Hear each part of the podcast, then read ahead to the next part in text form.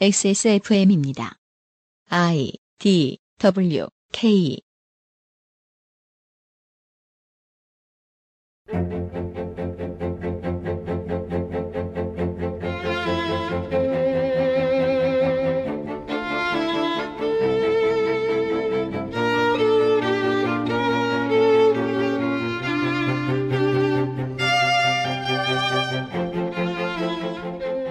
히어로물의 가장 큰 제작사, 가장 많은 캐릭터와 가장 오랜 역사를 지닌 양대 산맥.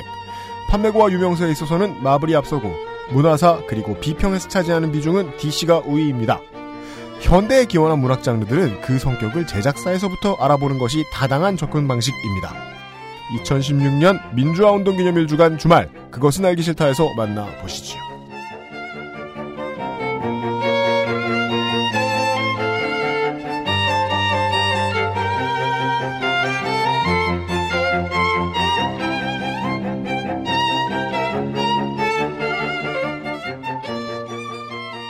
뜻깊은 주말입니다.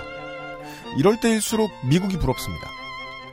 뜻깊은 일이 있을 때요, 어, 미국은 장사를 해요. 흑인 역사의 달 관련해서 말이죠. 모든 패션 브랜드가 장사하느라 혈안이에요. 그리고 미국의 독립기념일이 되면 모든 지자체들이 행사 못 만들어서 난리죠. 그때 1년치 소개팅 다 합니다, 사람들이. 우리나라도 이 민주화운동 기념일 주간에는 음. 뭔가 그 흥행이 많이 있었으면 좋겠어요. 재미있는 행사도 많이 있고. 그래서 임을 위한 행진곡 아예 생각도 안 나게. 아니면 아예 그냥 자동으로 외워지게 했으면 좋겠습니다. 좀 더 시장주의에 맞는 기념일로 변화해 갔으면 좋겠다는 어, 쓸모없는 바람을 가져봅니다. 2016년 민주화운동 기념일 주간 주말에 히스테리 사건 파일 그것은 알기 싫다 175번째 시간입니다. XSFM의 책임 프로듀서 UMC입니다. 유면상 오디오북 소라소리 PD를 소개합니다. 안녕하세요. 새누리당 얘기할 거죠? 네! 합시다. 뉴스를 봤더니요. 네. 뭐 짧게 얘기합시다. 새누리당이 안 보이죠? 음. 네. 우리는 오래된 격언을 떠올리게 됩니다. 권력은 사람들이 그곳에 있다고 말하는 곳에 있습니다. 음. 언론이 보여주지 않는다는 것은 그곳에 권력이 없다는 뜻입니다. 음. 이렇게나 빨리 와야 됩니다. 네. 우리는 이제 스포츠 오래 보신 분들은 많이 아시죠? 맨날 1등 하던 구단이 2등 한두 번 하죠? 음. 바로 리빌딩 들어갑니다. 그동안 쌓여있던 payroll 탈탈 털어내고 트레이드 쫙쫙 하고 드래프트 pick 다 얻어온 다음에 한 몇 년 농사 버리죠? 한국은 그런 게 이제 활성화된 지 오래되지 않아서 최근에 이제 기아 타이거즈의 모습을 보시는 분들이 이게 뭐 하는 거예요? 이렇게 요거 야구 못 하고 이러는데 그, 그런 게 아닙니다. 리빌딩 하는 거예요. 음. 신진을 중심으로. 어떤 팀들이 그렇습니까? 1등을 오래 하던 팀들이 그렇습니다. 그럼 새누리는 지금 리빌딩 과정? 리빌딩 과정. 음. 예. 정의화 국회의장을 음. 어, 드래프트 pick을 받고 아, 그러니까 새, 새 땅에 모셔서. 아니, 본인이 차리던. 그죠? 본인이 구단을 차리든가 이런 얘기가 그런 솔솔 분, 그런 분위기죠? 이런 얘기가 솔솔 흘러나오고 있습니다. 음. 그래서 새누리당은 어, 새 새누리당과 희망 새누리당으로 나뉘어질 위기에 처해 있는데 청취자 여러분 이거에 관심 있으시거나 이 얘기를 들어보신 분 생각보다 많지 않을 겁니다. 예전과 다릅니다. 예전은 언제죠? 올해 3, 4월입니다. 기껏해야. 음. 두 달 전, 한 달 전입니다.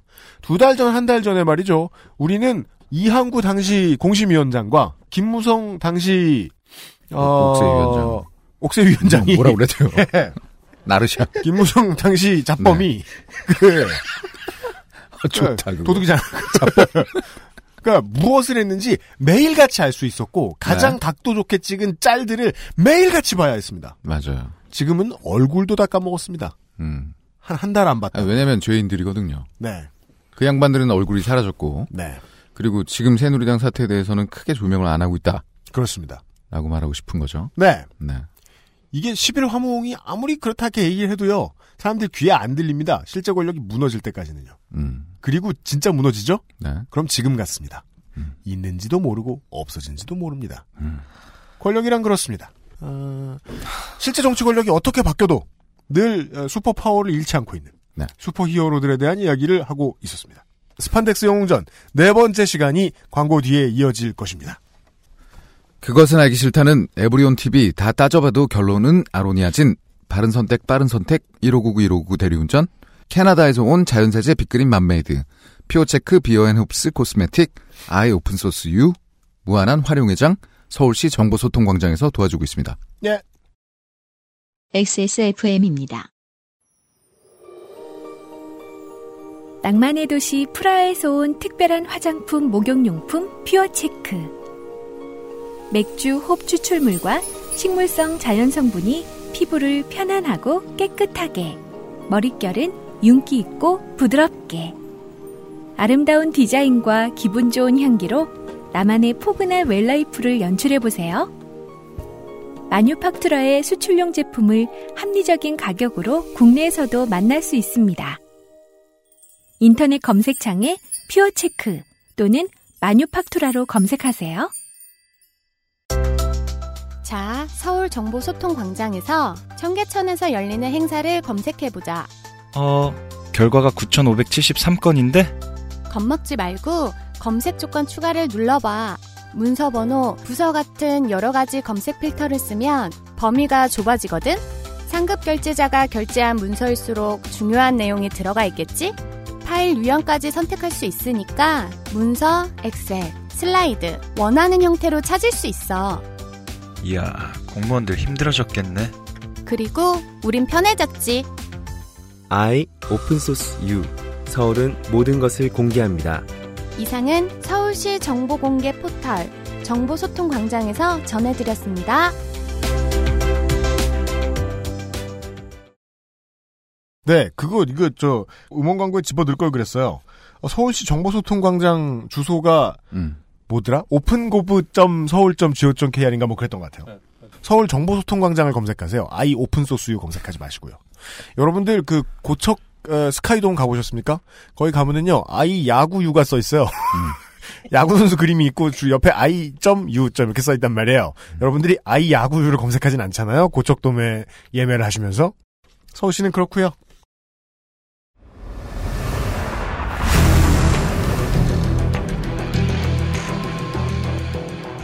기본 교양, 슈퍼히어로 문학의 인해, 스판덱스 영웅전, 제 4화, 영웅의 가계도,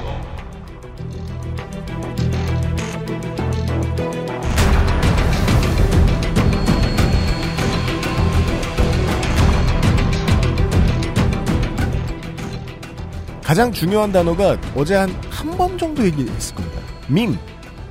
문화 소호에 대한 얘기였습니다. 그 요즘 팟캐스트 시대에서 네. 허구한 날 이 아 우리가 드디어 이런 단어를 시사 단어 쓰네요. 한남충. 음. 한남대교를 많이 다니는 벌레가 아닙니다. 성혐오적인 발언이죠. 어. 단어죠.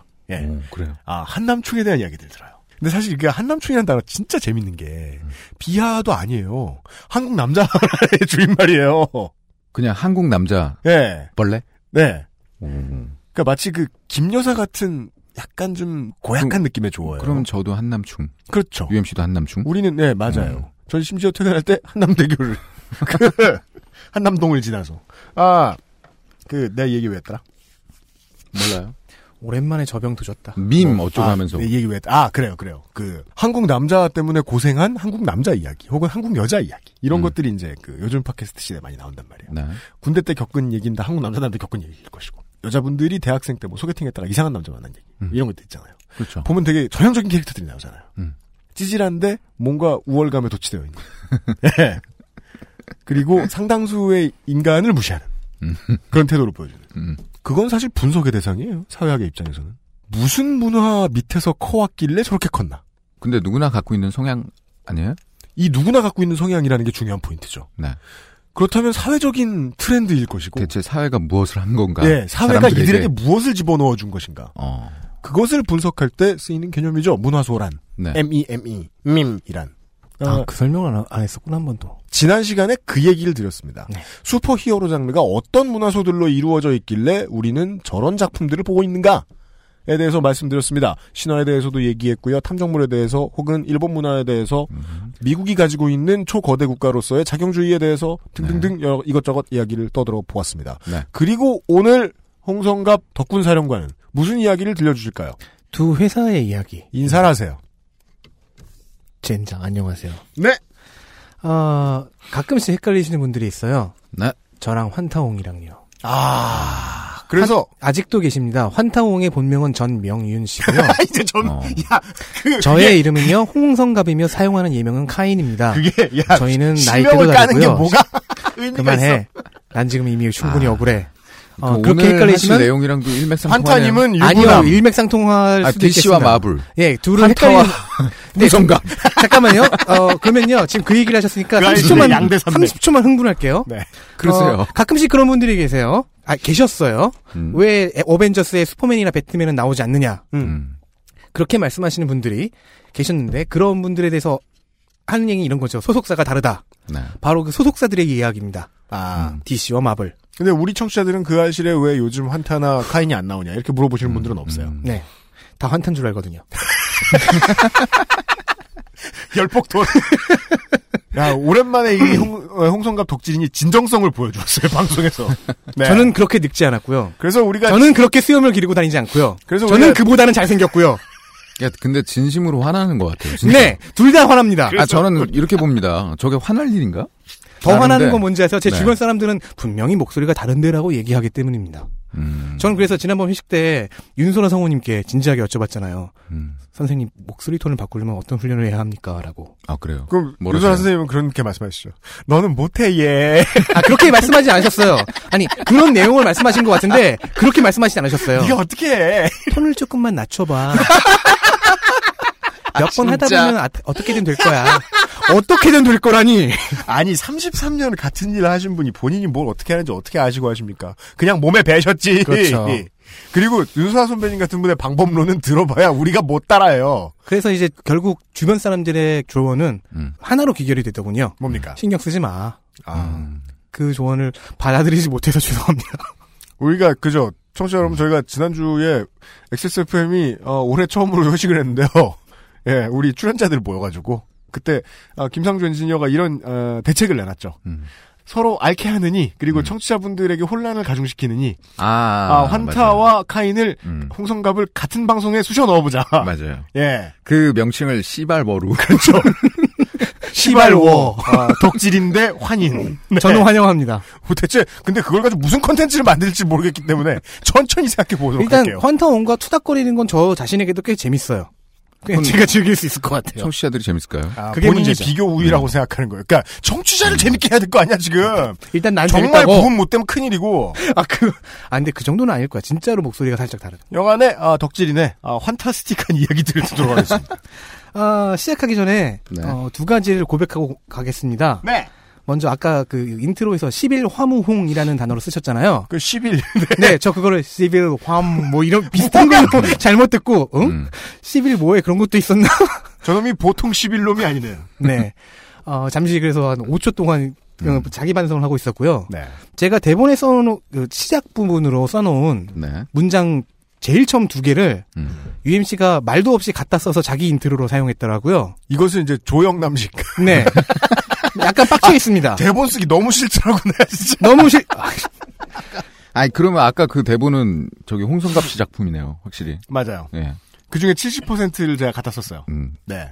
이것은 업계 관행이므로, 예. 말을 하고 쓰란 말이야. 다시 한번 말씀드리지만, 어, 작품에 참여한 모두가 크레딧의 작가로 오르는 그런 장르를 저희는 다루고 있습니다. 그게 중요합니다. 야. 글도 작가. 저작권에 대한 것도 조명하게 되네. 글 작가, 네. 그림 작가, 저작권과 저작 아. 인접권. 펜화 작가, 채색 작가, 레터링 작가 그래요, 모두가 그래요. 작가로 오르는 네. 음. 첫 시간을 다시 한번 확인해 주십시오. 심지어 편집장도 가끔씩 작가로 어, 취급되는 왜냐하면 creative 팀은 모두가 머리를 쓰거든요. 그렇기 때문에 회사가 중요합니다. 제작사가 누구냐, direction을 누가 주느냐, 음.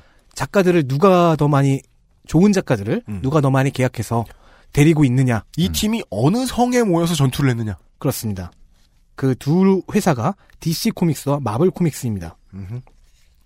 어, 이 두 회사가 슈퍼히어로 장르를 다루는 주로 다루는 물론 다른 장르의 만화도 다루지만 음. 주로 슈퍼히어로 장르로 돈을 벌고 음. 그것으로 명성을 얻고 하는 회사죠.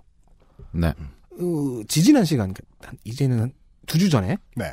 얘기했듯이 대공황의 끝물에서 탄생한 장르다 보니까 음. 저렴한 저렴한이 중요하죠. 그렇죠. 저렴한 읽을 거리가 필요했고 음. 뭐 탐정물이나 공포물 이런 것들을 씻는 만화 잡지에서부터 슈퍼히어로가 출발을 하게 되죠. 이 30년대에는 이 잡지가 뭐 한 10센트, 음. 20센트 했다고 합니다. 바로 그런 조미 잡지들을 발간하면서 음. 창업한 회사들 중 현재까지 살아남았고 가장 크게 큰 두 회사가 DC와 마블입니다. 그렇습니다. 마블 코믹스부터 가보겠습니다. 네. 마블 코믹스의 창립자는 마틴 굿맨입니다. 음흠. 32년부터 출판업을 시작해서 39년에 타임리 코믹스라는 회사를 설립합니다. 이 회사가 현재 마블의 전신입니다. 야, 39년. 이제 80년 돼 가네요. 네. 어. 여기서 캡틴 아메리카를 비롯한 초기 마블 캐릭터들이 데뷔하고요. 마틴 굿맨의 조카가 그 유명한 스탠 리 선생입니다. 네. 네. 잘 살아 계십니다. 창립 때 편집 조수로 들어왔는데 이제 곧바로 작가진으로 일을 하게 돼요. 음. 당연히 캡틴 아메리카를 비롯한 초기 캐릭터 대부분이 그의 작품입니다. 그의 파트너가 바로 만화가인 잭 커비입니다. 이 두 분은 지난 시간에 설명드렸듯이 가끔 신으로 나오고. 네. One Above All로요. 네. 어, 잭 커비는 이제 그림과 세부 설정을 비롯한 실무 대부분을 담당합니다. 이렇게 두 사람은 마블 코믹스의 전설이자 마블 캐릭터들의 아버지가 되어갑니다. 특히 이제 잭 커비의 그림은 시대를 이제 거듭해서 발전하면서 미국 만화가 삽화 티를 아직 벗지 못했다고 했잖아요. 거기에 이제 역동적인 컷과 그림을 시도한 예드, 예 중에 하나입니다. 네. 이제 여기서 스탠리에 대한 디스가 좀 필요한데 음. 스탠리의 경우에 너무 많은 캐릭터와 너무 많은 스토리를 쓰다 보니까 네. 음. 건망증이 도져서요. 음. 캐릭터들의 이니셜을 같은 글자로 쓰곤 합니다. 그게 우리가 이 사람들이 덕후들이 J.R.R. 톨킨에 대해서 경외심을 가지고 있는 문제. 아, 그 사람은 하나죠. 언어를 만들었고 그리고 그 언어가 시대에 따라 변화하는 걸 다 만들었어요. 그죠. 이 사람이야말로 진정한 One Above All이잖아요. 자, 다시 돌아가면은 이제 헐크는 브루스 배너, 음. 스파이더맨은 피터, 피터 파커, 파커, 예. P입니다. 네. 미스터 판타스틱은 리드 리처즈, R입니다. 그의 아내인 인비저블 우먼은 수 스톰, 음. S고요. 데어데블의 본명은 맷 머독, 음. M입니다. 닥터 스트레인지의 본명은 스티븐 스트레인지, S죠. 스테판. 스티븐으로 읽는 아, 거 스티븐인가 스티븐인지? 뭐. 아. 네. 요즘 스테판 커리 논란이 한창이죠. 판이냐, 푼이냐, 음. 분이냐. 어쨌든 이런 두 사람을 위시한 작가진들이 마블에서 활동합니다. 아, 참고로 스탠리는 그런 것도 있어요. 음. 너무 많은 일을 동시에 하다 보니까 건망증 말고도 음. 컨셉만 던져주고 음. 캐릭터의 컨셉과 그 캐릭터가 무슨 일을 겪을 것인지에 음. 대한 말 그대로 시놉시스만 던져주면 그걸 그림을 맡은 작가들이 알아서 다 했다. 그거네요. 조영남. 근데 다르죠. 아까 그 중요한 전제를 덕질인이 얘기를 해준 거 아니에요. 음. 모든 이의 크레딧은 존중되고 네. 그것은 돈으로 돌아간다. 그러니까 그래서 배트맨을 음. 밥 케인의 창조물이라고 왜- 말하는 것은 그것은 옳지 않은 거 아니냐. 어. 얘는 그림만 그렸다. 여기에 세부적인 설정을 더한 사람은 음. 따로 있지 않느냐. 어, 뭐 그런 식입니다. 어쨌든 이런 사람들이 오- 엄혹한 50년대를 지나고 제2의 전성기인 60년대의 Silver Age를 맞아 맹활약합니다. 음. 아이언맨 만들고 엑스맨 만들고 이런 식으로요. 음. 앤트맨 만들고 그리고 61년에 타임리 코믹스가 마블 코믹스로 개명합니다. 이때쯤 되면 이미 스탠 리와 잭 커비는 베테랑이죠. 판타스틱 4, 엑스맨, 스파이더맨, 아이언맨 등 이미 얘기한 것이 바로 이 시기에 데뷔한 캐릭터들입니다. 크게 히트했습니다. 네. 아, 60년대 후반부터 마틴 굿맨은 음. 어, 회사를 더 성장시키고 하려면 돈이 필요하니까 투자 유치를 알아봅니다. 네. 그러기 위해서 이제 회사를 시장에 내놓죠. 이- 이른바 M&A. 어, 회사의 주인은 마블 코믹스가 된 이 회사의 주인을 찾는 길은 매우 지난했습니다. 굉장히 많이 바뀌었어요. 뭐 쭉 봐도 카덴스 인더스트리, 뉴월드 엔터테인먼트, 맥 앤드류 앤 포브스 계속 거치면서 90년대가 됩니다. 이 와중에 마이클 잭슨도 이 인수에 관심이 있었던 사람들 중에 껴 있었어요. 이 얘기 유명하죠. 물론 마이클 잭슨 선생은 뭐 여러 가지 인수에 관심이 있 예를 들면 제주도 인수 이런 거 음. 관심이 있으셨죠. 아 근데 그 마블 인수에 있어서는 조금 다른, 달랐던 게 본인이 스파이더맨 역을 하고 싶어서 그죠. 그게 제일 웃긴. 흑인으로서 안타까운 게 음. 그러면 African American이 맡을 수 있는 다른 훌륭한 역할들도 많았을 텐데 하필이면 가난한 캐릭터를 맡으려고 했다는 게 좀 문제가 있다. 서민 서민 캐릭터였으니까 네. 음. 스파이더맨 역을 하고 싶어서 스탠 리까지 포섭을 했는데 네. 어, 문제는 당시에 회사 소유주들과 소유주들이 어, 스탠 리를 좀 고깝게 보면서 쟤 뭐야 왜 마이클 잭슨이 꼭두각시가 돼 있어 뭐 이런 식으로 해석을 하게 되면서 결국엔 파토가 났다고 합니다. 네. 참고로 흑인 스파이더맨 아이디어는요 현재는 현실화되어 있습니다. 마블은 두 개의 세계관을 메인으로 하는데요. 즉, 메인 프라임 세계관과 또 하나는 ultimate 세계관이라고 ultimate 네. 뭐 스파이더맨 ultimate 호크아이 이런 식으로요. 실제는 alternate이라는 말을 살짝 바꾼 거죠. 예. 예. 근데 ultimate은 ultimate 세계관의 스파이더맨은 어, 마일즈 모랄레스 MM이죠. 마일즈 모랄레스라는 흑인 소년이 스파이더맨이 되는 스토리가 있었습니다. 자, 어쨌든 90년대까지 가면서 주인을 이리저리 바꿔가면서 마블은 90년대 초반 가장 빠른 성장을 보인 주식이 됩니다. 음. 이러면서 어 돈이 좀 들어오니까 마음껏 사업을 확장합니다. trading card 제조사, 만화 배급사 등을 인수해요. 이 얘기는 뭔지 알겠죠? 관련 굿즈, trading card를 우리가 생산하겠다. 그러니까 무슨 뭐 우, 우리 만화의 배급도 우리가 책임지겠다. 뭐 마블 떡볶이 뭐 마블 갤럭시 S 이런 걸 만든 것도 아니고 하여간 관련된 업종으로 쭉쭉 뻗어나간 수준이었는데 요것도 좀 부담이었던 모양이다. 하지만 90년대 출판업 공황이 부- 불어닥치고요. 그 직격탄을 맞아서 파산하고 맙니다. 그래서 이제 이제부터의 판매는 생존을 위한 판매가 되고요. 네. 뭘 파냐? 캐릭터의 판권입니다. 아, 네. 잠깐 소개해드린 적이 있습니다. 소니와 폭스가 주로 사갔죠. 네. 엑스맨은 폭스가 사갔고요. 음. 스파이더맨은 소니가 사갔습니다. 이때 팔려나간 영화, 영화 판권 때문에요. 스파이더맨이 최근까지 스파이더맨이 출연하는 게 좀 네. 어려워집니다. 소니 영화에서만 나왔고 마블 시네마틱 유니버스에 출연을 하지 못했다가 음. 최근에 그나마 협의가 좀 진행이 돼서 네. reboot 되어 등장할 수 있었죠. 어벤져스의 멤버로. 엑스맨은 폭스에 팔렸는데 그 때문에 마블 시네마틱 유니버스에 등장하지 못하고요. 음. 폭스에서 자체적으로 제작하는 별도의 엑스맨 유니버스로 영화가 만들어지고 있죠. 그죠. 엑스맨들은 엑스맨들끼리만 볼 수 있어요. 실제로 이제 어벤져스 2에 처음 등장했던 스칼렛 위치와 퀵실버 이 남매는요. 본래는 엑스맨 캐릭터예요. 즉 mutant란 얘기죠. 네. 원 원래대로라면 그렇죠. 하지만 이제 어벤져스에 등장하게 되면서 이것도 이제 폭스와 협의를 했죠. 등장을 시키는데 네. mutant와 관련 없게 하겠다. 음. 어벤져스의 스칼렛 위치는 음. 원작의 스칼렛 위치와 능력이 다릅니다. 음, 그래요. 원작에서는 그러니까 같은 효과인데 음. 원작에서는 현실 조작이에요. 하지만 여기서는 현실 조작이 아니라 그렇죠. 극, 영상을. 전류를 이용해서 뭐 염력이나 정신 조작을 행하는 정도. 환영. 네. 음, 정도. 맞아. 환영 뭐 downgrade도 했고. 어, 그러네요. 그니까, 어제도 제가 그런 얘기 했었잖아요. 그 사람의 내면까지 보여주는 메인 캐릭터라고 음. 볼수 있는 이 음. 입체적인 캐릭터가 아니라, 네. 이게 downgrade 좀 시켜놓으면, 어, NPC가 돼버린다. 뭐 그런 특성이 별로 없는, 많이 거세된. 음, 영화를 안 보셨으니까 제가 지금 그 얘기는 굉장히 반대하고 싶으면 넘어가죠. 알겠습니다. 네. 편 좀 들어줘요. 영화 본 사람. 안 듣고 있었구만. 어? 아니에요. 죄송해요. 자, 이런 경영난이 소니에 팔아넘긴 스파이더맨 영화가 성공하면서 샘 레이미의 3부작이 성공하면서 드디어 위기 탈출이 찾아옵니다. 그 이후로 이제 맨인 블랙, 블레이드, 엑스맨 영화도 성공을 하죠. 음. 그러자 사람들은 생각하게 됩니다. 어, 마블의 컨텐츠가 영화화 되는 게 세구나. 괜찮구나. 음. 드디어 월트 디즈니가 음. 관심을 보입니다. 네. 그래서 마블 캐릭터의 장기적인 영화 흥행 이거 될 것 같다. 우리가 당신들의 주인이 되어주겠다. 음. 2009년 12월 31일 모든 인수 절차가 다 끝납니다. 네. 그리하여 2010년대에 우리가 이렇게나 많은 영화를 만나게 된 거죠. 그렇죠. 네. 마블 그 디즈니 산하의 마블 스튜디오가 설립이 되면서 음. 우리는 현재 마블 시네마틱 유니버스의 발전을 보고 있습니다. 네. 하지만 영화사의 남은 작품은 음. 그러니까 즉 작품을 영화를 음. 자, 자신들의 캐릭터를 통해 만든 작품을 영화 작품을 영화사에 남긴 회사는 마블보다 더 앞서서 한 회사는 사실은 DC 코믹스입니다. 그런 모양입니다. DC 코믹스의 이야기 좀 이따 하겠습니다. 광고 듣나요? 아, 예, 그렇습니다. 알겠습니다. 우리가 뭐, 그 기억컨대. 이제 뭐, 스파이더맨 영화를 언제 봤을까, 우리가. 음. 캡틴 아메리카나 뭐, 헐크나 엑스맨이나 아이언맨 영화는 언제 봤을까. 이렇게 생각을 하면요, 에, 우리 세대보다 좀 앞세대가 좀 도와줘야 돼. DC의 영화 히트는 언제였는가 생각하려고 말이죠. 네, 그 네. 얘기를 해보죠. 그 얘기 잠시 후에 나누고. XSFM입니다.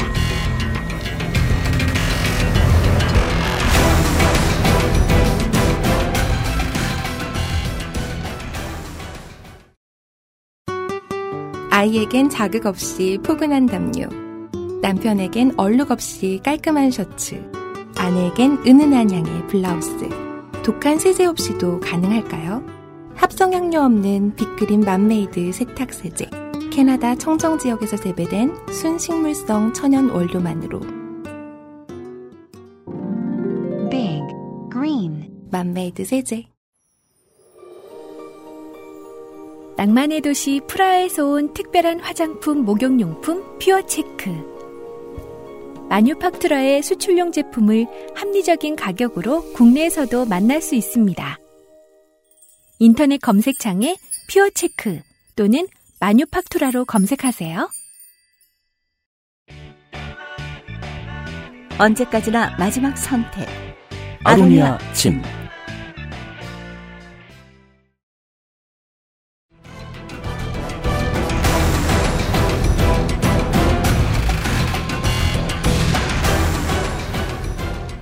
네. 오늘은 코믹스 게임 어, 민주당 유당과 공화당 유당. 공화당 유당이라면 아무래도 마블일 것 같아요. 계속해서 1위를 거의 고, 고수하면서 달려왔고. 네. 아 여기서의 공화당 유당이란 한국을 의미합니다. 네. 그 뒤를 쫓아가다가 가끔씩 역전하는 민주당 유당은 네. DC 코믹스일 겁니다. 영화화의 성공이라는 것이 뭐 흥행이든 비평이든 네. 이 부분이 상당히 중요한 이유는요. 이 경영 역사를 볼 때 중요해요. 그렇습니까? 즉 이들이 더 확장하고 싶어요. 만화로만 있지 않고 좀 더 회사를 크게 만들고 싶고 trading card도 만들고 자기의 굿즈도 만들고 어, 무엇보다 뭐 영화로 넘겨가고 하여튼 돈을 더 많이 벌고 싶고 회사를 더 키우고 싶으면 주인이 필요합니다. 자본을 대줄 그런 주인이 필요합니다. 그 주인을 좀 더 빨리 찾은 것은 DC였고요. 그 이유는 무엇이냐? 좀 더 빨리 영화에 성공했다는 것이죠. 음. 자, DC 코믹스를 살펴보겠습니다. DC 코믹스를 만든 사람은 말콤 필러 니콜슨이라는 퇴역 군인입니다. 필러요? 네. 휠러요? 휠러 니콜슨. 휠러가 필, 필러 middle name이에요? 더듬이 네, 아니에요? 아니, 그냥 이게 미, 그 last name이랑 붙은 것 같아요. 두 개의 성이 붙었어요. 하여간 이. 필러와 니콜슨이. 이, 맞아요. 이, 이 사람이 이제 제대해서 보니까 싼 만화가 유행하고 있어. 그래서 그런 회사를 출판하는 회사를 만들어야겠다. 아, 그런 그가 마- 제대했을 때도 30년대. 네, 그런 만화를 출판하는 회사를 만들어야겠다. 회사 이름은 내셔널 얼라이드 출판이었습니다. 아이고 조그만 자영업 주제에 이름은 되게 거창하게 지어놨네요. 근데 잘 안 됐어요. 네. 80, 아, 이 사람, 아, 87년이래. 37년에 디텍티브 코믹스라는 정기 간행물을 발간하기 시작했고요. 탐정 만화. 네. 그럼에도 불구하고 회사의 전망은 어두웠습니다. 회사 경영이 잘 안 되니까 헨리 도넨펠드라는 사람에게 회사를 매각해요. 그래서 이제 파트너 경영자가 됩니다. 자기 혼자서 안 된다를 안 거죠. 네. 그때부터 슬슬 디텍티브 코믹스가 괜찮은 판매고를 올립니다. 아 그렇구나. 이게 DC군요. 아, 오. 이 책의 이 잡지의 약자를 타서 DC 코믹스로 상호를 변경한 겁니다. 아 무 생각 없이 이제까지 우리는 이 유식 대장이 지은 이름과 같은 디지털 카메라. 그럼 뭔가 이상하게 나오죠? 아니, 책을 할인해 주든지. 네, DC 코믹스의 DC가 네. 디텍티브 코믹스의 약자예요. 예. 풀었으면 디텍티브 코믹스 코믹스. 아. 아, 그렇군요. 이거 닭도리탕 같은 거군요. 어쨌든 이제 슬슬 디텍. 슬슬 디텍티브 코믹스가 어. 인기를 조금씩 얻기 시작하면서 회사가 그나마 좀 굴러갈 만큼 되자 음. 이들에게 곧 아무도 못 알아본 복덩어리가 굴러들어옵니다. 음. 그 이름하여 슈퍼맨. 아 예. 제리 시겔과 조 슈스터 콤비가 음. 자기들이 그리고 있는 다른 만화 말고 음. 아무도 사고 있지 않은 아이디어를 하나 준비하고 있었는데 음. 이게 여기저기서 까이고 까이고 까이다가 음. 이 회사로 굴러 들어온 겁니다. 음. 아, 그 당시에는 이제 업계가 시작되고 있던 때니까 소규모의 업체들이 난립을 해서 네. 그렇습니다. 매주 혹은 매달 조그만한 얇은 만화책을 내놓고 있었겠죠. 네. 그 중에 하나인 작은 회사였던 Detective Comics에 네. 다른 조금 더 규모가 뭐 뭐 몇 달러 큰 회사들이 이 작품을 까고 까고 다 까다가 여기까지 굴러 떨어져 내려온 그렇습니다. 그게 슈퍼맨. 그렇습니다. 편집자 빈 설리번이라는 사람이 음. 이걸 알아봅니다. 음. 그래서 도넨펠드와 힐러니코슨한테 들고 가서 이거 됩니다. 여기에 대해 투자를 좀 주십시오. 음. 돈좀 써봅시다. 어. 해서 나온 것이 액션 코믹스라는 새로운 타이틀입니다. 액션 코믹스의 주인공은 슈퍼맨이고요. Action Comics number one, sharp one, sharp 1. 아, 제 1호. 네, 액션 네. Comics 1호는 number one은 세계에서 가장 비싼 만화책이 되어 있습니다. 현재. 아, 그 사무엘 엘 잭슨 선생 주연의 영화 뭐죠? 그 브루스 윌리스 아씨하고 그 superhero에 대한 아. 얘기잖아요. Unbreakable이라는 아. 만화 있으세요? 거기에 보면 그 사무엘 그엘 잭슨이 예, 예. villain이고 이 comics 수집가죠. 실제로 음. 샵을 운영을 하고 있고 거기에서 이제 비싼 작품들 나오는데 슬쩍 지나가는 그런 걸로 제가 알고 있는데 예. 그럼 1호 만화책 거기 있을까요? 엄청. 있겠죠. 예. 얼마쯤 하는데요? 지금 현재 얼마인지는 모르겠는데 일단 뭐만 달러는 넘어가죠. 다 기본으로. 업계의 훈민정음 언해본. 아, 뭐 그렇게 얘기할 수 있겠네요. 네. 만 달러밖에 안 된단 말이야? 아 잠깐만요. 그러면 그거 그 정확한 그거 찾아줄게 얘가 내가. 그지라서 이렇게 하는 살다 만져본 가장 큰 돈. 기다려봐요. 그러면은 잠깐만 네, 기다려봐. 네. 예. 울컥하네. 액션 세계에서 가장 비싼 만화책이라면서 만 달러라고. 우와 롤스로이스 저거 한 천만 원 한다며 이런 느낌이에요. 다시 얘기하겠습니다. 2010년에 100만 달러 판매. 100만 달러. 네. 그리고 니콜라스 케이지가 소유했던 것으로 알려진 초판본이 또 캐서방이 나오네요. 2011년 11월 30일에 216만 달러에 판매됐고요. 음. 2014년에는요. 역시 초판본이 320만 달러. 음. 그래, 그래놓고 아까 만 달러는 넘을 거라고. 잘라줘요. 아 그러네요. 그러니까 이게 믿을 만한 소스인지는 모르겠지만 액션 코믹스 제 1호 우리 돈으로 뭐 32억 뭐 얼마다 이런 걸 보니까 뭐 한 300만 달러. 2014년에 판매된 게 320만 달러. 한 34억, 5억. 네. 네.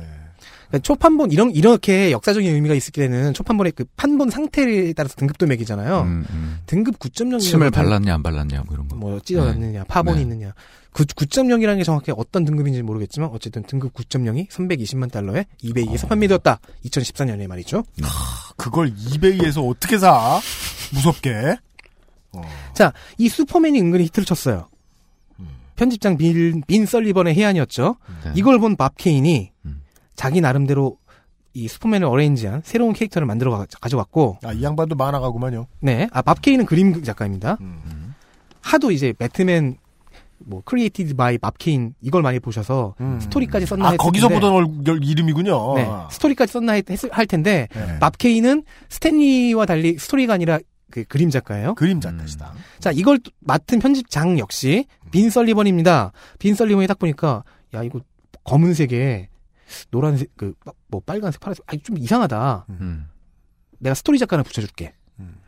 그래서 빌 핑거라는 작가가 옵니다. 이 사람이 밥 케인 만큼이나 공이 있는 창조자죠. 빌 핑거가 이 캐릭터를 수정합니다.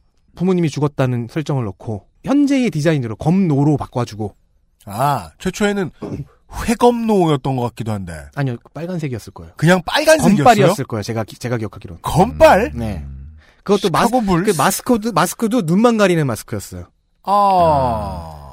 그런 디자인을 근데 눈을 가리는데 눈은 보이죠? 이게 Star Trek처럼 이렇게 어쨌든 그저 그런 캐릭터를 종이 호일이 껴 있는 게 아니고 종이 호일이라니 Star Trek 팬에게 맞아, 맞아 죽을 소리 소리를 하고. 있어. 그럼 종이 박스 잘 얇게 자른 것. 네. 하여간, 네. 자, 밥 케인과 빌 핑거가 합심해서 만든 캐릭터가 배트맨과 조커입니다. 아, 네. 이 배트맨이 데뷔한 것이 Detective Comics 27호입니다. Detective Comics 27호. 네. 그리고 맨 처음엔 오래갈 캐릭터는 아니었던 것 같아요. 어, 나오네요. 현재 경매가 가장 비싼 만화책 2위. 1위가 Action Comics. Comics 27호. 1위가 슈퍼맨이 데뷔한 Action Comics 1호고 2위는 배트맨이 데뷔한 Detective Comics 27호입니다. 아유, 근데 Detective Comics라고 이게 표지 보니까 Detective Comics라고 크게 써 있고 그 밑에 대문짝만하게 10센트 이렇게 써 있어요. 근데 이게 이제 200만 달러 한다 이거 아닙니까? 그렇죠. 예. 자, 배트맨은 어제 설명했듯이 탐정입니다. 네. 네. 뭐 신기한 탐정의 이야기예요. 오래갈 캐릭터가 아닌 것 같아 보였지만 히트합니다. 뭔가 그 전까지 탐정이라고 하면 영국 신사. 네. 아 물론 뭐 오리지널 작품에서는 이제 헤로인에 쩐 영국 신사였지만 여간에 어, 이후에 어, 다른 좋은 작가들이 밥 케인에게도 붙고 아니면 자기들이 가져가기도 하- 하고 하면서 탐정물 외에도 호러물의 색채도 입힐 수 있었고요. 왜냐면은 이 밥 케인과 빌 핑거가 창조한 이 영웅의 외면과 그 설정들이 은근히 어두웠기 때문에 그죠. dark hero로서의 싹수가 보였던 거죠. 하지만 이, 이후 이제 캡틴 아메리카의 소년 sidekick인 버키가 히트하는 것을 보고 네. 로빈, 울새라는 이름의 소년 sidekick을 넣어주고 녹빨노. 네. 네. 그러면서 배트맨이 장수합니다. DC의 강점은 수시로 reboot 혹은 설정 변경을 하는 것이라고 살짝 설명을 한 적이 있어요. 이러면서 근데 역사가 복잡해지죠. 네. 세계가 늘어나잖아요. 어, 그래서 50년대의 암흑기를 거치면서, 어, 배트맨과 로빈의 관계도 좀 더 복잡해지고, 뭐, 게이가 아니냐, 뭐 이런 식으로 의심받으니 거기에 배트걸 들어가고, 네. 하지만 이제 60년대 넘겨서 프랭크 밀러, 80년대 프랭크 밀러가 이 프랜차이즈를 맡으면서, 확실하게 배트맨을 비롯한 여러 캐릭터들은 동시다발적으로 발전을 해나갑니다. 그중 하나가 78년의 슈퍼맨 영화, 그리고 89년에 팀 버튼의 배트맨 영화. 78년. 확장이죠. 78년에 리처드 도너 감독의 슈퍼맨 시리즈. 네. 11년이 지난 89년에 팀 버튼의 배트맨이 큰 성공을 얻으면서 슈퍼히어로 장르가 영화로 옮겨갈 수 있음을 깨달은 회사가 제일 처음 마블을 인수한 월트 디즈니보다 먼저 깨달은 회사가 타임 워너브라더스였습니다. 네. 디즈니가 마블을 인수한 것보다 20년 빠르죠. 그렇습니다. 89년에 배트맨 1편이 히트를 치자마자 네. 어 슈퍼맨만이 아니었구나. 즉각 인수를 해줍니다. 그리고 전 세계의 사람들이 지금 살아있는 사람들이 세대를 막론하고 기억컨대 네. 워너브라더스는요 애니메이션으로 에, 재미를 본 경험이 참 많습니다. 그렇습니다. 네. 이런 구도가 됩니다. 그래서 전체 시장에선 마블이 앞서 있다. 하지만 영화 시장만큼에서는 DC가 선수를 쳤다. 음. 이 구도를 뒤엎은 기점이 최초의 팀업 무비인 어벤져스 1편이었고요. 그렇게까지 오래 걸립니다. 네. 이 영화 얘기는 조금 이따 다시 하기로 하고요. 다시 돌아가서요. 실버 에이지부터 다시 돌아가 보죠. 제2의 전성기. 이 팀업 얘기를 어벤져스 얘기를 왜 했냐면요. 팀업을 제일 먼저 한 회사가 DC였기 때문입니다.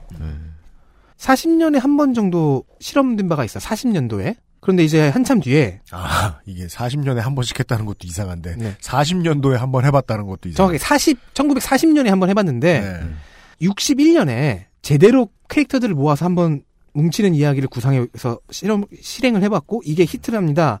저스티스 리그 오브 아메리카. 그렇습니다. 줄여서 JLA입니다. 이게 이제 이런 개념이 블록버스터 무비 시장에서 성공하는 데까지 한 50년 더 걸린 거죠. 음. 이후 JLA가 저스티스 리그 오브 아메리카가 40년대 초기의 캐릭터들 최초의 플레, 1대 플래시라든가 1대 그린랜턴 같은 캐릭터들이 정확하게 호크맨과 호크걸도 이 시기의 캐릭터들이에요. 그래서 호크맨, 호크걸드로 재등장하고 하는 저스티스 소사이어티 오브 아메리카라는 다양한 아이디로 이제 변주도 돼요. 리믹스판이 나왔군요. 그렇죠. 어 이러니까 이게 이제 나중엔 줄어서 저스티스 리그 혹은 저스티스 소사이어티 이런 식으로도 되죠. 이 미국 의를 붙이고 있던 붙이고 장사가 잘 된 많은 상품들이 나중에 미국 의를 떼죠. 네. 내부에서 이제 개념이 좀 더 확장되는 거죠. 예. 그래서 저스티스 리그 오브 아메리카는 줄여서 JLA, 저스티스 소사이어티 오브 아메리카는 줄여서 JSA. 그러죠. 이 둘이 좀 히트를 치니까 아직 61년이에요, 이때가. 타임리 코믹스가 마블 코믹스로 개명하기 바로 직전입니다. 아직 마틴 굿맨이 경영자예요. 이분이 골프를 치러 갑니다. 아, 창, 창립자? 네, 마블의 창립자가. 아직 타임리인. 아, 마틴 굿맨 씨가 골프를 치러 가는데 골프 상대 중에 DC의 간부인 잭 리보위츠라고 하시는 분이 계셨습니다. 회사 사람. DC의 리보위츠 씨는 굿맨 사장님께 JLA의 자랑을 늘어놓습니다. 야, 우리가 팀업을 시켜오니까 장사가 좀 돼. 음. 마틴 굿맨 씨는 이게 너무 부럽습니다. 네. 골프에서 돌아옵니다. 조카를 부릅니다. 스탠리를요. 어. 왜냐면요, 굿맨의 경영 철학 중에 하나가 대세를 따르자. 였기 어. 때문입니다. 경영 철학이라고 하기엔 매우 본능적이네요. 팔리는 걸 팔자. 보통 그렇게 서술을 하더라고요. 네. 경영, 아, 그게 경영 철학이라고? 네. 팔리는 걸 파는 게? 붙여줘요. 이런 거에. 네. 골프에서 돌아온 굿맨이 조카를 불러서 갈굽니다. 야, 니도 이런 거 좀 해봐. 음. 근데 이제 이때 스탠리는 자기 직업에 회의를 느끼고 있었어요. 근데 막, 저 삼촌이 불러가지고 명텐도를 만들려고 하고 있어요. 네. 음. 왜 우리는 저스티스 리그를 못 만드냐. 네. 어, 그래서 팀, 히어, 팀으로서의 히어로 이야기를 만들어 봐- 봐라. 라는 오더가 떨어지고요. 스탠리는, 아, 그래. 그럼 이걸 내 마지막 작품으로 하자. 아, 그리고 이거 해놓고 회사 떠나, 사직서 써야지. 다른 직업이나 알아보자. 음. 하고서 이제 잭, 역시나 영혼의 파트너인 네. 잭 커비와 함께 만든 것이 판타스틱 4입니다. 참 신기하죠? 뭐 실패 사례가 없어요. 예. 더군다나 이제 여기서는 아내가 어 당신 이게 이걸 지금 마지막으로 생각하고 짜는 거냐? 눈치 보지 말고 당신 하고 싶은 얘기 만들어 보고 싶은 설정을 다 해봐라. 그러고 커비한테 던져주면 알아서 잘 만들 거 아니냐? 네. 실제로 그렇게 했대요. 그래서 말랑말랑하고 근데 맑고 밝은 가족 이야기로 만들었다는 겁니다. 어, 이 부분이 최근에 리부트되어 나왔던 판타스틱4 영화의 혹평 중 하나의 이유가 되죠. 원작은 밝은 가족 히어로의 이야기인데 뭐 이렇게 어둡게 만드냐 원작을 이해한 거냐. 아. 근데 판타스틱 4가 대성공을 합니다. 음. 그래서 스탠리는 업계에 남았고요. 떠나지 못했어요. 2년 후 63년에 역시나 제커비와 함께 저스티스 리그를 모방해서 만든 그 대항마인 어벤져스를 만듭니다. 아, 이것도 스탠리의 작품이다. 음, 네. DC가 먼저 한 것이 저스티스 리그를 먼저 성공시켰는데 네. 그걸 따라한 것이 어벤져스다. 그래서 스탠리와 제커비는 One Above All이 될 수 있는 거예요. 이게요, 그. 거의 모든 걸 다 만들었어, 애들이. 제가 지금 특정한 정치 성향을 말하는 게 아닙니다. 네. 여기서도 김종인, 저기서도 김종인. 뭔가 그런 느낌이 드네요. 네. 어, 여기서도 김일성, 저기서도 김일성. 뭐요, 그게? 그것은, 네. 네. 청취자 여러분, you know what. 자, 이런 분들. 공백을 넣어줘. 그럼 청취자들이 아, 따라할 수 있게. 김일성주의, 김일성주의. 아, 마이크를 관객석에 돌리는 거예요? 그렇죠. 자, 슈퍼히어로 장르를 개척하고 이끌어온 인사들, 이런 분들이. 네. 대부분은 이제 사망하셨습니다. 음. 마틴 굿맨은 91년에 작고하셨고요. 음. 잭 커비 선생은 94년에 사망하셨습니다. 본명이 로버트 칸인 밥 케인 선생도 98년에 사망했습니다. 한 가지 안, 안타까운 일이 있어요. 안타까운 사연이요. 스탠 리 선생과 밥 케인 선생은 생전에 굉장히 친했다고 하는데 네. 밥 케인 선생이 그렇게 자랑을 했대요. 배트맨 영화가 계속 성공하니까. 어. 스탠리 선생은 그게 너무 부럽고 아, 네. 질투가 났다는 거죠. 무슨 얘기 하실지 알겠네요. 속이 매우 쓰렸는데 돌아가셨어. 드디어 스파이더맨과 어벤져스가 흥행을 한 네. 스파이더맨이 2000년대 초반이죠. 네. 그때는 이미 밥 케인 선생께서 작고 하셨어요. 그렇죠. 그래서 자랑을 못했다고 지금도 아까워하고 계십니다. 그렇죠. trash talk는 반드시 되돌려줘야 돼요. 그래서 말이에요. 이 평생, 늙은이들. 평생 사이 안 좋은 사람은요, 둘 중에 하나가 먼저 죽으면 안 됩니다. 그럼 부부 같은 거예요. 친한 부부 같은 거예요. 배우자가 한쪽이 먼저 가면 나머지가 막 따라가잖아. 삶의 의미가 사라지게 돼요. 적이란 그런 의미죠. 마치 아니에요? 밥 케인 선생과 스탠리 선생이 부부였다는 듯이 얘기하지 마시고요. 그러니까 그 일단 이게- 둘은 적이 아니었고요. 그러니까 이게 맞나? 친구잖아. 그러니까 태진아 송대관 같은 연병. 그러니까 아, 디스할 죄송합니다. 상대는 예. 헛소리가 나와서 헛소리를 대해서 잠깐 본능적으로 욕이 나왔습니다. 아, 근데 디스할 상대는 인생에 되게 중요한 요소예요. 어쨌든 밥 케인 선생께서는 본인 자랑을 맘껏 하고 네. 더큰 자랑이 오기 전에 재빨리 가셨다. 그래서 환타님이 가시면 성가비가 따라갈 거예요. 연엄. 그 정도예요? 뭐 우리가 영혼의 짝이야? 아니, 점점 서로에 대한 서로의 존재감이 높아지는 것 같긴 해요. 지난번에 술자리에서 보니까. 여간에. 예. 어, 이제 DC와 마블에 대한 기본적인 소개를 좀 끝마친 것 같습니다. 네. 지난번 첫 번째 시간보다 조금 더 깊어진 설명이었습니다. 주요한 작가 이름들을 들으셨고. 그들이 죽었다는 걸. 그들이 주로 돌아가셨다. 그 스탠리 선생이 외롭다. 네. 그래서 열심히 까메오에 등장하고 계신 것이죠, 뭐죠? 밥 케인 요놈 나는 이런 것도 한다. 그렇죠. 영전에 대고 디스를 하실라. 자랑을 하실라. 삼촌 메롱 난 이러고 있지. 네. 다시 한번 두 회사의 통사를 한번 읊었습니다. 네. 광고를 듣고 돌아와서 무슨 얘기를 들을지 보죠. XSFM입니다.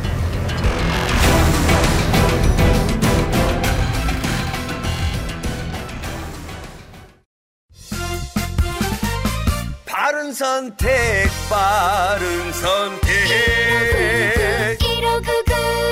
음주운전은 불행, 대리운전은 행복입니다. 대리운전은 1599에 1599. 자극이 적고 인공향이나 형광물질이 없는 순수 식물성 원료의 베이비 클렌저. 아이에게 좋은 건 다 해주고 싶은 엄마 마음, 빅그린 맘메이드 베이비 클렌저에 담았습니다. 캐나다 청정 지역에서 재배된 순식물성 천연 원료만으로. Big Green 맘메이드 베이비 클렌저.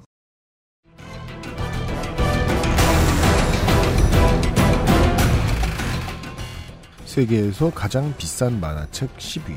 왜 이렇게 돈만 디텍티브 코믹스 31호.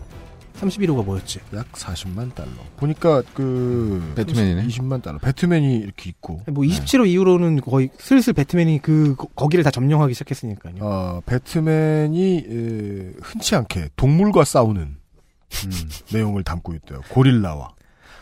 아, 그게 있다. 그 DC는 자주 네. 가끔씩 자주는 아니지만 대대적인 리부트를 하잖아요. 음. 그 이야기를 잠깐 할게요. 그럴 때면 이제 뭐 나 이거 아직 더 보면 안 돼요. 네. 9위는 어메이징 판타지 15호. 마블 코믹스죠. 음. 이것도 30만 달러대. 스파이더맨. 이 데뷔한 에피소드인가 봐요. 네. 현대식 스파이더맨과 달랐는데 강박증에 시달리고 있는 피터 파커. 어, 그 다르네요. 지금의 피터 파커는 월세 난에 시달리고 있는데. 그 다음 월세 난에 시달려서 강박증이 생기는 그죠. 예. 뭐가 달라? 원래는 그게 맞는데 수, 순서상. 아, 네. 그 다음에 이제 스탠리가 음. 캐릭터를 변화시킨 거죠. 서민적으로. 8위는 DC의 액션 코믹스 7호. 40만 역시- 달러. 역시 슈퍼맨이네요. 슈퍼맨이 두 번째로 표지에 나온. 음. 아, 슈퍼맨의 가치란 이렇게 높군요, 고서적으로서는. 어, 7위는 마블 코믹스 1호. 휴먼 토치의 데뷔. 아, 여기서 휴먼 토치는 판타스틱 포의 휴먼 토치가 아닙니다. 그렇답니다. 6위는 All American Comics 16호. 약 45만 달러. 그린 랜턴의 데뷔. 이 여- 그- 데뷔한 그린 랜턴이라면 어. 아마 1대인 앨런 스콧이 이렇게 써 있네요. 근데 인- 상의가 녹색이 아니네요. Introducing 네, 그린 랜턴. 빨간색이죠. 아, 그, 노란색 가운데에 노 빨 녹이에요. 바지가 녹색이에요. 그게 1대 그린 랜턴의 디자인이고요. 음. 설정이 바뀌어서 우주 경찰이 됐을 때는 검녹 네. 이렇게 됐죠. 이거 뭐야? 5위 Detective Comics 1호 50만 달러. 뭐 아직 배트맨이 등장하기 전이네요. 그죠. 근데 이거 이게 이거는 그냥 배트맨도 없고 그냥 슈퍼히어로 장르라고는 보기 힘든 DC 캐릭터. Comics의 1호라는 데서 네. 의미가 있나 봐요. 뭔가 그 오리엔탈리즘의 영향을 받은 것 같은 아, 음. 강시 같은 아저씨가 예 표지 그림이에요. 그럴 겁니다.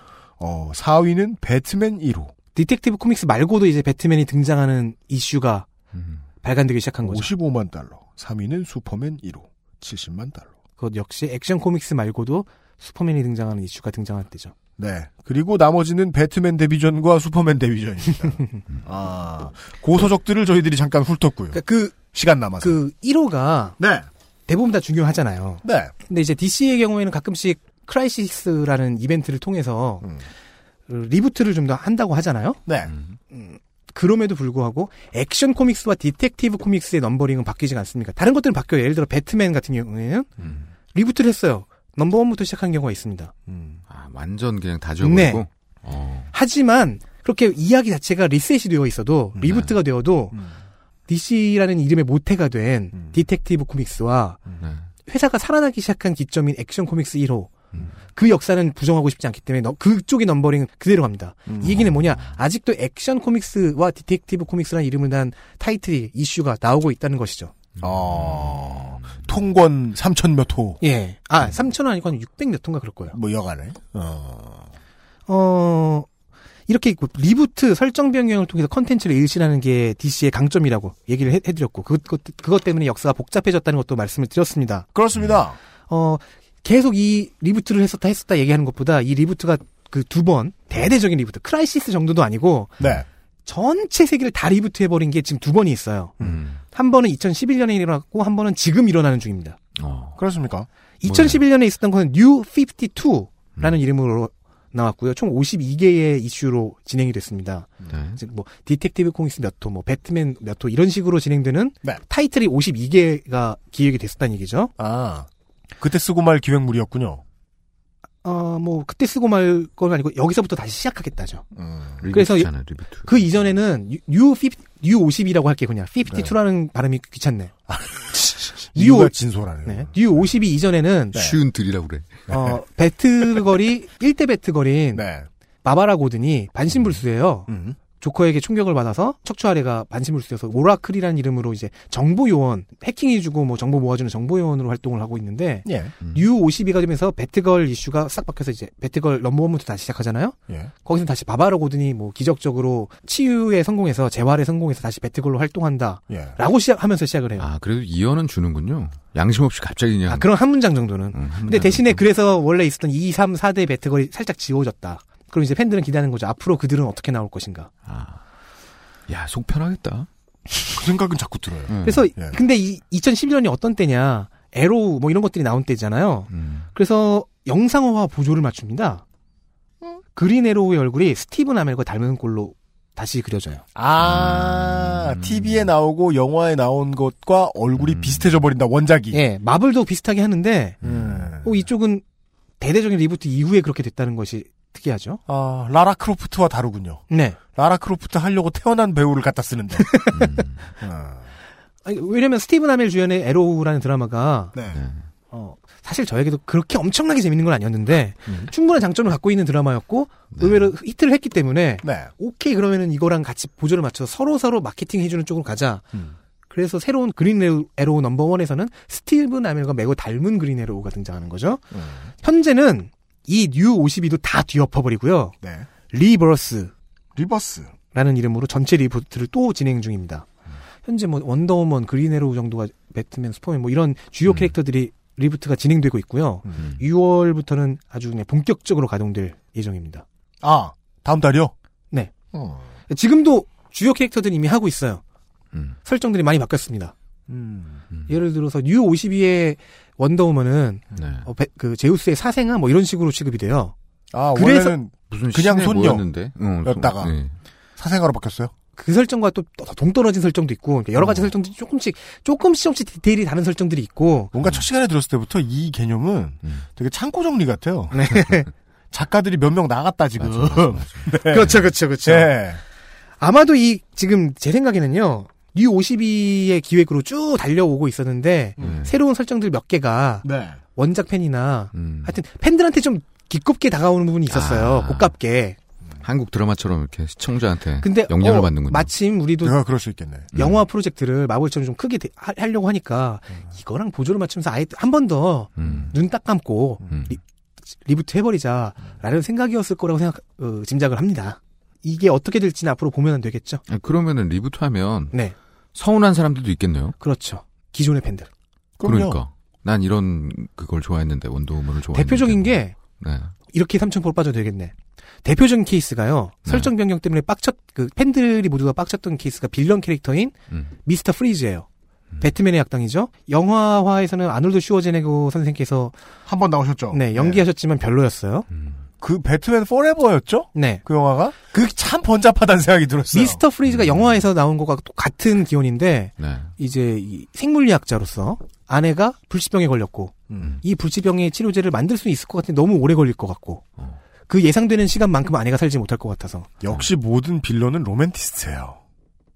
아내를 얼려버리고 음. 냉동 상태로. 근데 이제 그 그러고서 연구를 진행하는데 음. 그 과정에서의 뭐 연구 성과를 놓- 놓고 네. 뭐 자기의 스폰서와 벌이는 갈등 및 사고로 인해서 예. 이 사람은 저체온 상태가 돼서 음.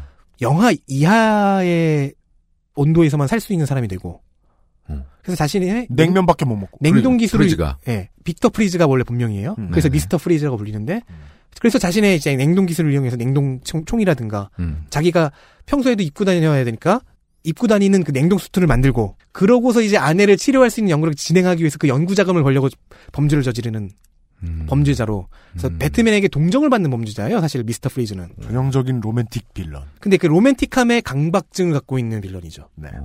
근데 이제 뉴 52에서 어떻게 바꿨냐면요 네.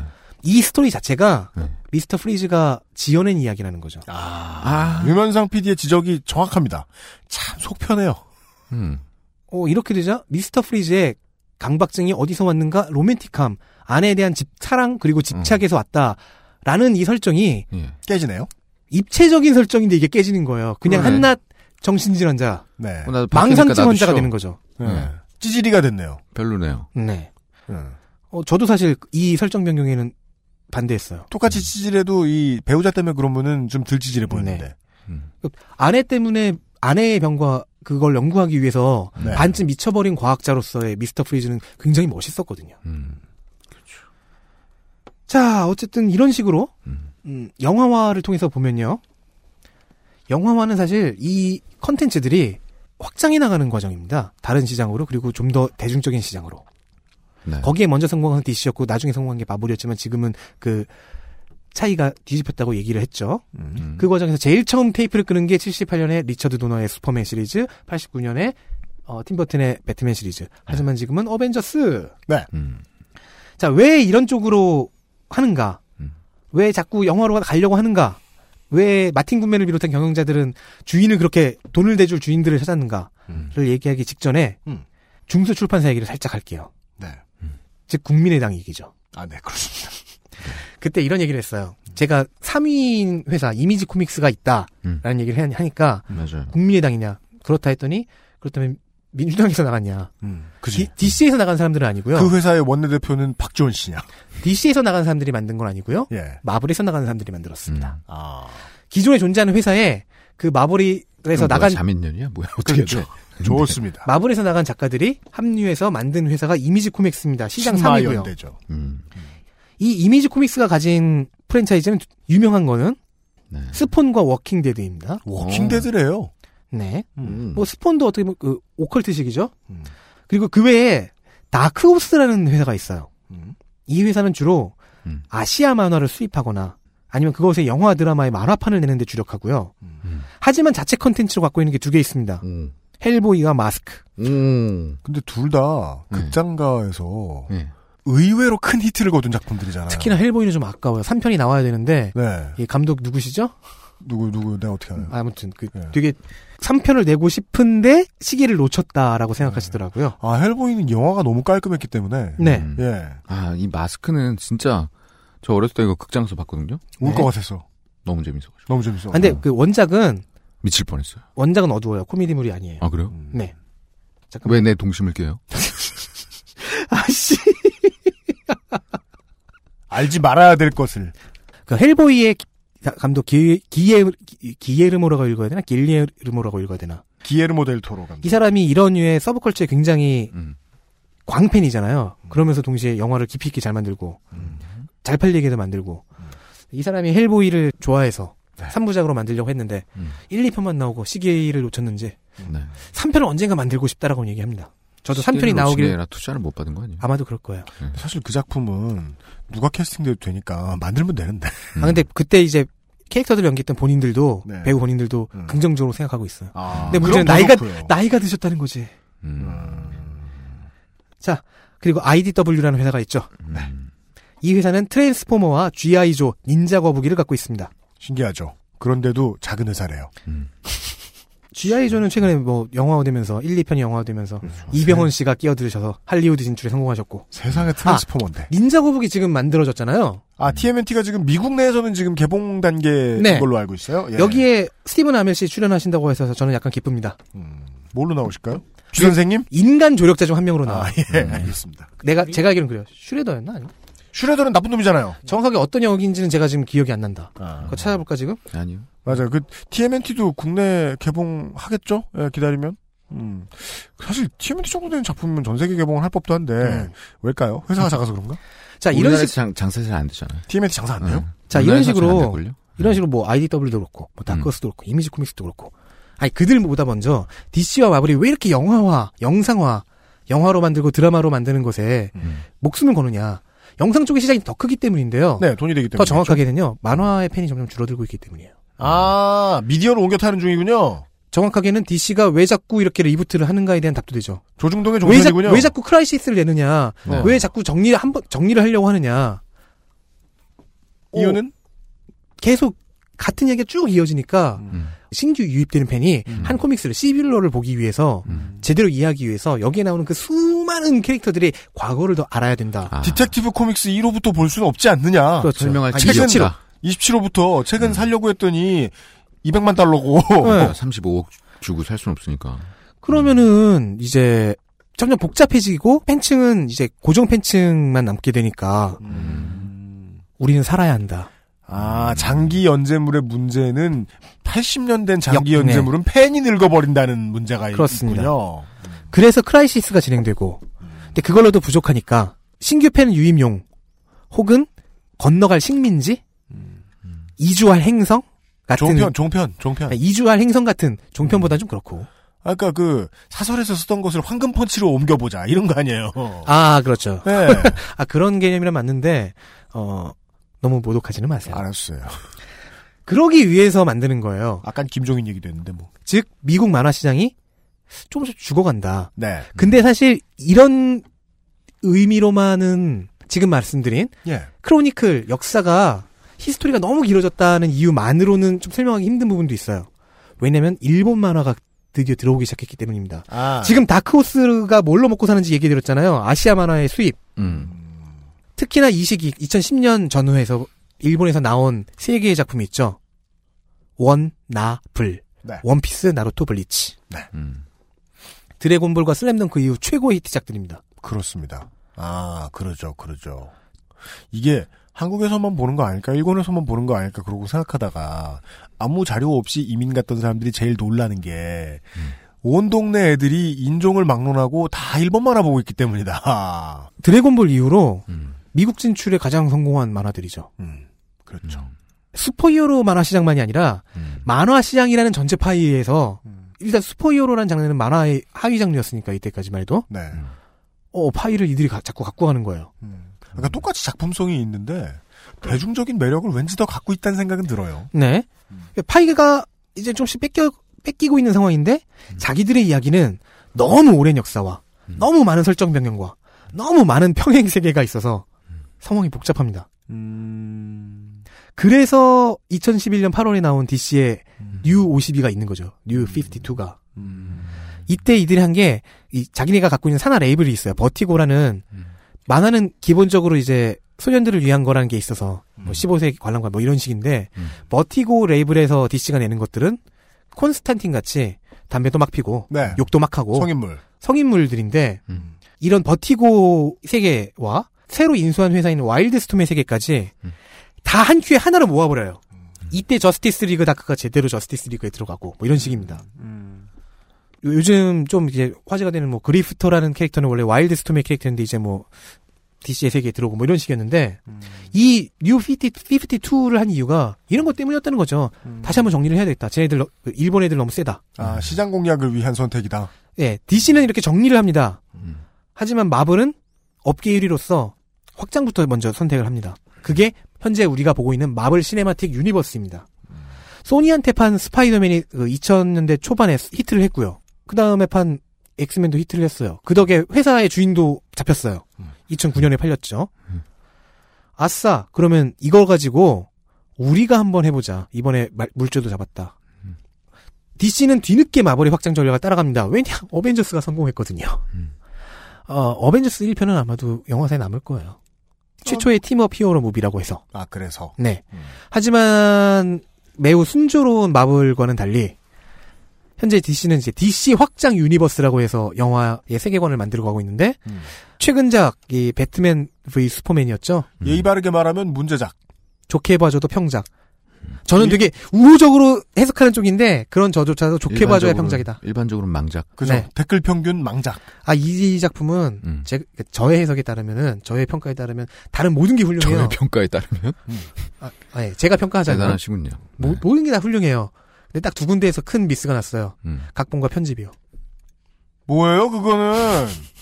캐릭터 훌륭하고요, 촬영 훌륭하고요, 미장센 훌륭하고요, 스토리도 크게 나쁘진 않아요. 왕년에 유명한 고려대 농구부의 박한 감독의 명언 같잖아요. 우린 다, 되, 다 되는데. 우린 두 가지가 안 되고 있다고. 오펜스와 디펜스다. 그렇죠. 그 정도의 의미는 아닌데, 각본이 중요한 부분에서 실수를 했고, 그 실수를 편집 못 편집이 덮어줘야 됐는데, 그조차 안 됐어요. 음. 그냥 뭐, 그렇다고만 얘기하겠습니다. 그- 더 이상의 어, 스포일러는 하지 않겠습니다. 미국 블록버스터 영화가 편집에 실패한다는 건 참 놀라운데요.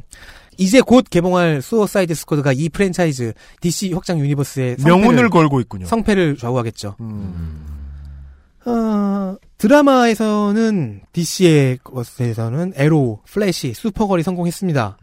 그런데 정작 마블 역시 마블 시네마틱 유니버스를 연장하는 드라마 쪽에서 실패를 하지 않고 있어요. 아, 어떤 작품들이 있습니까? 약간 실패로 갈 기미가 슬슬 보이고 있긴 하지만 어쨌든 시작부터 꽤 나쁘지 않았던 음. 에이전트 오브 쉴드 어. 그리고 그 퍼스트 어벤져 있잖아요. 네. 거기에 spin-off로 제작된 에이전트 카터. 음. 꽤 재밌습니다. 뭐그 외에 지금 넷플릭스에서 만들어서 내보낸 데어데블과 제시카 존스. 이후에 어, 루크 케이지와 아이언 피스트가 더 나오면 이제 디펜더스 프로젝트가 완료되겠죠. 뭐 그런 것들이 있습니다. 그건 뭐 다음에 또 얘기해 볼 수 있을 겁니다. 네, 다음에 얘기해 볼 수 있을 거예요. 자, 그러면 이제 DC는 영화 실패, 드라마 성공. 그리고 마블은 영화 성공, 드라마 성공. 영화 대성공. 그리고 DC는 지금 드라마의 세계와 영화의 세계가 연동이 안 돼요. 스티븐 아멜의 그린 애로우를 영화에선 볼 수 없을 겁니다. 아, 여기서 심지어 섭외 능력까지 떨어진다. 드라마의 플래시와 영화의 플래시도 서로 다른 배우가 하죠. 큰일이네요. 마블은 현재 영화, 드라마, DC는 드라마 이렇게 해서 순조로운 진행을 보이고 있는 가운데 아까 말했던 그린 애로우, 스티븐 아멜의 그린 애로우 같이 네. 영상물 쪽에서 데뷔한 캐릭터가 인기를 얻어 만화로 역수입되는 케이스도 있습니다. 지금 다시 애로우 예- 얘기를 할 건데 음. 드라마 애로우에서 1 시즌 1을 보다 마셨다고 하셨잖아요. 네. 유면상 PD께서 네. 존 디글이라는 그 흑인 잘생긴 흑인 남자라 음. 그리고 거기서 IT girl 역을 하고 있는 펠리시티 스모크 음. 그 금발 아가씨 네. 그두 캐릭터가 원작 코믹스로 역수입됐습니다. 아, 원래 없어요. 네. 즉, 음. 아 펠리시 펠리시티 스모크라는 이름의 캐릭터는 있었는데 엑스트라였고 존 디글은 없었고 그랬다가 갑자기 중요한 배역으로 싹 나타나면서 음. 배우와 닮은 얼굴을 가진 캐릭터. 그렇습니다. 음. 작년인가 재작년 이슈에서는 음. 그린에로우가 죽음을 가장했는데 그 관을 운구하는 인물 중에 제일 앞에 선 사람이 뭐존 디글이라든가 음. 이런 식으로 활용이 돼요. 음. 어 게임 얘기를 살짝 안 할 수가 없는데 왜냐면 그렇죠. 영상물 쪽에서는 마블이 압도적이니까요. 음. 근데 게임 쪽에서는 DC가 압도적입니다. 음. 어, 왜냐면요.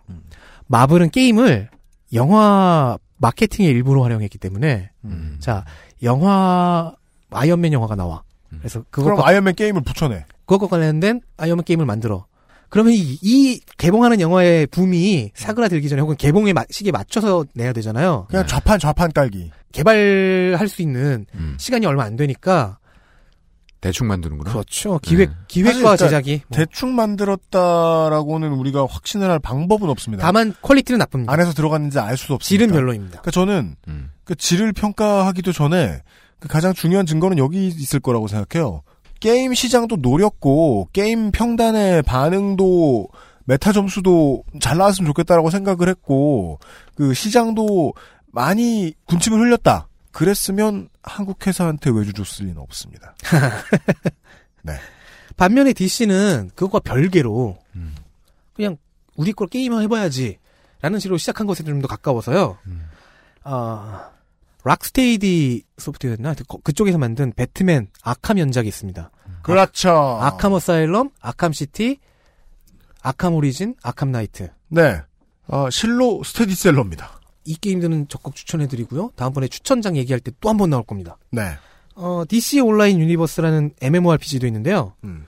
마블에서 비슷한 걸 내놨어요. 음. 마블 히어로즈라고. 네.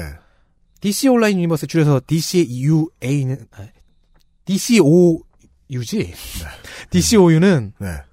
음 DC 오유라 그러니까 어. 참 이상한 조합이네. 그러게요.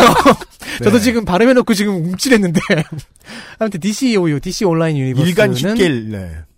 월드 오브 워크래프트 류, 음. 리니지 2류의 MMORPG인데 네. 잘 봐줘도가 아니고 그냥 평작입니다. 꽤 잘 만들었습니다. 네. 반면에 마블 히어로즈는 디아블로 같은 컨셉의 음. 어, 쿼터뷰의 핵앤슬래시 게임인데요. 네. 그런 MMORPG가 어차피 이 MMORPG란 번잡하지만 좀 더 고독하죠. 마블 히어로즈보다 완성도가 좀 더 높은 게 DC OU였고요. 음. 그리고 그 운영이 월등히 좋았어요. 마블 히어로즈는 이제 최근에야 완성도를 좀 정리를 하고 추격하겠다고 한국어판과 일본어판을 준비 중입니다. 어. 어, DC OU는 아직 뭐 그런 소식은 없어요. 음. 제가 이거 DC OU 할 때는 미국 서버에 들어가서 했거든요. 네. 어, 한국인이라고 소개하니까 음. 되게 신기해하면서 거기 코끼리 있냐? 미친놈아 없다. 과천에 있다 그러죠. 자, 아, 이간에 아, 그 얘기도 좀 나중에 해볼 수 있겠네. 여러 가지 질문해 온게 많았어요. 네. 미국인들이 한국인에 대해서 느끼는 궁금증 뭐 이런 것도 많이 들어봤죠. 그때. 네. 뭐 시리즈 도중에 얘기할 수 있을지는 모르겠습니다. 이제 대충 코믹스 시장, 현재 시장 상황까지 일단 얘기를 드렸어요. 영상화의 진짜 의미도 얘기를 드렸고요. 네. 그것을 위해서 두 회사의 역사 얘기를 어, 조금 장황하게 달려오기도 했습니다. 음. 요, 사실 역사라든가 현재에 대한 이야기는 음. 이걸로 끝입니다. 네. 그리고 지금 간간히 뭐 애로우 얘기도 하고 한, 한- 했던 것처럼 마블 시네마틱 유니버스 얘기도 나- 했던 것처럼 네. 제가 더 해드리고 싶은 건 여러분들에게 추천작을 알려드리는 거예요. 추천작이요? 예를 들어 유면상 PD께서는 음. 어, 최근에 개봉한 데드풀 영화 같은 음. 코미디를 좋아하신다고 하셨으니까 그렇다면 저는 네. 이, 런 분들에게 아이언맨 시리즈와 가디언즈 오브 갤럭시를 권할 거예요. 혹은 앤트맨이나. 음. 왜냐면 바로 그 구미에 더 당기니까. 여러분들에게도 그런 걸 해보고 싶습니다. 그래서 남은 회차는 네. 슈퍼히어로 데이터 센트럴을 해볼 생각입니다. 이름은 좀 촌스러워요. 깊이는 들어가지 않을 거고요. 네. 후속작 같고 왠지. 일단 해부에서 추천해드리고 싶은 것이 음. 곧 개봉할 수어사이드 스쿼드에 맞춰서 DC 확장 유니버스가 있을 것이고요. 네. DC의 드라마 유니버스가 따로 있을 것이고요. 네. DC의 게임들도 있을 것이고요. 네. 마블로 가면은 현재 전 세계를 휘어잡고 있는 마블 시네마틱 유니버스가 있을 것이고 음. 그것과 별개의 스파이더맨 영화가 있을 것이고 그것보다 엑스맨 아포칼립스가 개봉한다는데 음. 시사회 평은 별로 안 좋대요. 엑스맨 유니버스가 있을 것이고요. 음. 그런 것들을 좀 하나하나 캐릭터들을 살짝살짝 봐가면서 음. 이것은 이런 매력이 있고 이런 특징이 있으니 이런 것을 좋아하시는 분들에게 추천합니다. 네. 라는 내용을 다음에 하겠습니다. 알겠습니다. 언제가 될지는 UMC 맘입니다. 그렇습니다. 어, 이걸 알 수 있었네요. 지금 우리 삶과 관련해서는 말이죠. 어, 요즘 이렇게 덕후들에게 왜 이렇게 풍년이냐. 쉬지 않고 개봉하느냐. 음. 언제부터 이렇게 됐지? 생각해보니까 21세기도 아니고 2010년대부터의 일이에요? 예. 그 씨앗은 2000년대부터 뿌려지고 있었죠. 네. 어, 우리가 이 슈퍼히어로 덕후가 되고 싶은 사람들에게 왜 이렇게 친절한 시장에서 살고 있나에 대한 이유도 오늘 밝혀낸 데 의의가 있다고 할 수 있겠습니다. 다음 시간에는 어, 거의 이제 이 4년 어, 그것은 알기 싫다 역사에 네. 음, 덕질인의 소원을 이뤄주는 에피소드다. 청취자 여러분이 깊게는 못 싶을지는 모르겠다. 깊게는 못 들어가. 나라고 모든 캐릭터의 깊은 그 이야기와 속사정을 다 아는 건 어. 아니에요. 네. 저 같은 일반인은 정신 사나워요. 그렇죠. 네, 뭐 캐릭터 아, 너무 많고 각 캐릭터들에 유니버스, 대한 유니버스. 정보를 예 사실 데이터 센터에 함부로 붙이면 안 돼요. 왜냐하면 어, 하나 빠짐없이 아 그렇게 해야 데이터 센트럴이겠지만 다 털어야 돼요. 그리고 캐릭터의 범죄 기록을 봐야 되기 때문에 음주운전 언제 했나? 그렇게 이름 붙이지 마세요. 그렇습니다. 어, 아니요 데이터 당적을 센트럴 몇 번이나 옮겼나? 아니요 데이터 센트럴이라고 부를게요. 왜냐면요 제 DC 후에 몇번 유니- 출마했나? DC 확장 유니버스에 등장하게 될 유력 등장하게 될 주인공급 캐릭터들만 얘기할 거니까 CEO까지 안 가. 네, 알겠습니다. 어, 그런 언제- 식으로 할 거니까. 네. 음. 아, 가정의 달에 시작했으나 언제 끝날지는 모르겠습니다. 죄송합니다. 스판덱스 영웅전 다음 시간을 기약을 하겠습니다. 어, 그러니까 뭐 시간이 더 지나봐야 뭐 우리가 청취자 여러분들이 얻을 수 있는 결과는 사실 한두 가지밖에 없을 겁니다. 이게 덕질인의 목소리를 많이 들었으니 이제 네. 환타와 구분할 수 있다. 혹은 뭐 이제 다음 달에 무슨 영화 보러 갈지 고를 수 있다. 어, 무슨 얘기가 나올지 예측할 수 있다. 아, 이 정도밖에 안 남겠지만 그렇다고 해도 재밌게 들어주시는 분들이 있음을 저희들은 수치로 확인하고 하- 하고 있기 때문에 사실 그것만 남아도 기쁩니다. 그렇습니다. 어, 다음 시간을 기약하도록 하겠습니다. 홍성갑 덕질인 수고했어요. 감사합니다. XSFM입니다.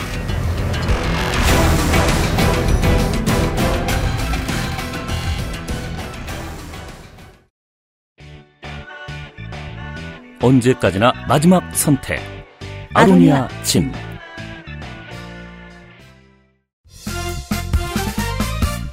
바른 선택, 바른 선택.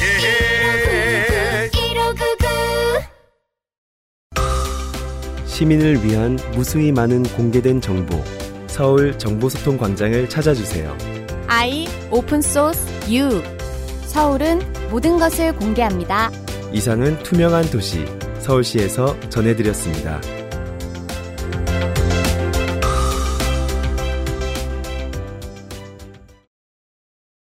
네. 아, 이 민변에서 요 며칠 사이에 밝혀낸 사안입니다. 뭐예요? 노동부가 10년 전 2007년에 네. 노동부 공고 제 2007-148호 화학 물질의 명칭 유해성 취급 기준 고시에 네. 나와 있습니다. 지금 요즘 많이 이야기가 돌고 있는 PGH의 음. 독성에 대한 문제. 이 이야기와 관련해서 어, 노동부의 공고는 이렇게 말하고 있습니다. 증기 노출 작업 시 포흡용 보호구를 착용하고 작업하도록 할 것. 어.